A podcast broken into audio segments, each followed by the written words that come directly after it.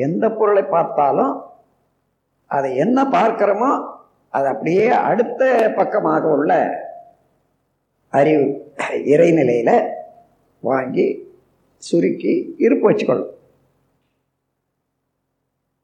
ஆனால் இப்போ அது நம்ம புலன்கள் மூலமாக என்னென்ன செய்தோமோ அதையே திருப்பி திருப்பி நம்ம ஆட்டி படைக்கணும் அதை தாண்டி நாம் எந்த முறையில் எண்ணணும் எதை செய்யணும் எதை வச்சுக்கணும் எதை விட்டுடணும் என்ற அளவுக்கு மனதனுடைய ஆற்றலை வளர்த்து கொண்டு உடலை நடத்துவது சமுதாயத்தில் முறைப்படி வாழ்வது இறைநிலை உணர்வது என்ற ஒரு பெரிய மாற்றத்தை அடைய முயற்சிப்பது தான் ஆன்மீக பயிற்சி. அப்போ என்ன வேணும்? மனதை அறியணும். மனதுக்கு அடித்தளமான இறைநிலையை உணரணும். அதை ஜீவகாந்த சக்தியை போதிய அளவு வீணாகாத சேமித்து வைத்துக்கொண்டு உடலை நல்லா வச்சுக்கணும் மனதையும் நல்லா வச்சுக்கணும். இந்த திறமையிலிருந்து சமுதாயத்தில் உள்ள மக்களோடு நாம் தொடர்பு கொள்ளும்போது அன்பு பண்பு நட்பு இவைகளை பாதுகாத்து கொண்டு வாழணும். இந்த நோக்கத்துக்கு உரிய நல்லதோர் பயிற்சி தான் மனவளக்கலைன்னு சொல்கிறோம் அந்த மனவளக்கலை தான் இங்கே பர்சனாலிட்டி டெவலப்மெண்ட் கோர்ஸ் என்ற பெயரால் இங்கே கொடுக்குறோம். மனதை வளப்படுத்தி. அப்போது மனதுக்கு ஒரு பயிற்சி வேணும். உடலுக்கு பயிற்சி உடற்பயிற்சி காலையில் நீங்கள் செய்திருப்பீங்க. இன்றைக்கி ஆரம்பிக்கல நாளைக்கு செய்ய போகிறீங்க அதனால் இந்த உடலில் எங்கேயாயிலும் ஏற்றத்தாழ்வான இரத்த ஓட்டம் இருந்தாலும் அதை சரிப்படுத்தி கொள்வதற்கு ஏற்ற உடல் பயிற்சியை இந்த ரெண்டு நாளில் கற்றுக் கொடுத்துருவாங்க. மனதுக்கு போன போக்கிலேயே போகிற மனதை நம் விருப்பம் போல செலுத்துவதற்கு பயிற்சி வேணும் அல்லவா? அது மனதுக்கு எதையாவது ஒன்று கொடுத்து தானே பயிற்சி செய்யணும். மனதையே பற்றி நினைக்கணும். மனம் என்பது காந்த அலை தான் அதையே நினைந்து தான் அதனுடைய அடித்தளம் போய் இறைநிலையை உணரும் அப்போ அந்த மன அலையாக உள்ள ஜீவகாந்த ஆற்றல் கண்டுபிடித்து அதன் பேரில் தான் மனம் வைக்கணும் நீங்கள் அந்த ஆற்றல் மேலேயே மனம் வச்சு தியானம் செய்யணும். அதுதான் குண்டலினி யோகம். இப்போ ஒரு வியப்பாக இருக்கலாம். அந்த அத்தகைய ஆற்றலை நம்ம உணர முடியுமா? நம்ம உடலில் இருக்கிறதா? என்று. நிச்சயமாக எல்லாரும் தெளிவாக தெரிஞ்சு கொள்ளலாம்.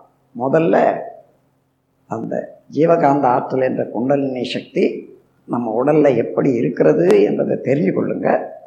அதன் பிறகு அதனுடைய மைய புள்ளியிலிருந்து அதை எழுப்பி அது ஒரு குறிப்பிட்ட இடத்துல கொண்டு வந்து வச்சு தியானம் பண்ணுற முறையை அடுத்தாப்புல நாம் செய்து வைக்கிறோம்.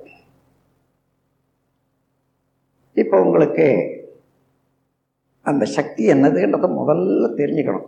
தெரிந்து தெரிந்து கொள்ளாத புரிந்து கொள்ளாத ஒரு செயல் இருக்கக்கூடாது. நீங்க உங்க உடல்ல தானே இருக்குது. நீங்களே உணரணும். கையை இப்படி வச்சு ஒரு நாலு அங்கலம் உயர் தூரத்தில் அப்படி வச்சு பாருங்க. வச்சுங்க எல்லாம். கையை வச்சு இங்கே ஊன்றக்கூடாது. ஊன்ற அங்கே தடுக்கும்.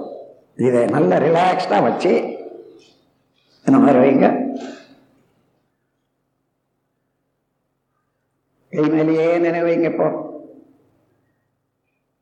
ஜஸ்ட் லைக் மெடிடேஷன் இந்த கைகள் மேலே நினை நினைவு வச்சா போதும் கண்ணை மூடிக்கிட்டு. ஒரே ஒரு நிமிஷம் தான் இந்த இரண்டு கைகளுக்கு இடையே ஒரு விறுவிறுன்னு ஒரு ஆற்றல் உற்பத்தி ஆகிருப்பாருங்க பாருங்க இப்போ கொஞ்சம் கையை விரித்து கொள்ளலாம். மறுபடியும் குவிச்சு பாருங்க. ஆறு அங்கலத்துக்கு விரிக்கிறது ரெண்டு அங்கலத்துக்கு குவிக்கிறது. ஒரு மூன்று நாலு தடவை அப்படியே மெதுவாக செய்யுங்க. கை மேலேயே நினைவு வச்சு. இந்த இரண்டு கைகளுக்கும் இடையே ஒரு சக்தி அலை போன்று அழுத்தமாக தெரியுது. கண்டுபிடிங்க இப்போ நல்லா தெரியும் இப்போ இவ்வளோ நேரத்தில். வாழ்க வளமுடன். இப்போ எந்த சக்தியை இங்கே உணர்றீங்களோ அதுதான் ஜீவகாந்த சக்தி. உடல் முழுவதும் இருக்கிறது ஆனால் உடல் முழுவதும் வேகமாக சுழன்று கொண்டு இருப்பதனால அதுக்கு மையப்புள்ளி ஒன்று சென்டிமீட்டல் ஃபோர்ஸ் என்ற மாதிரி உற்பத்தியாகி அது மூலாதாரம் என்ற இடத்துல செக்ஸ் கிளாண்டில் மையம் ஒன்று இருக்கிறோம் அது ஒரு ஈர்ப்பு ஆற்றல்.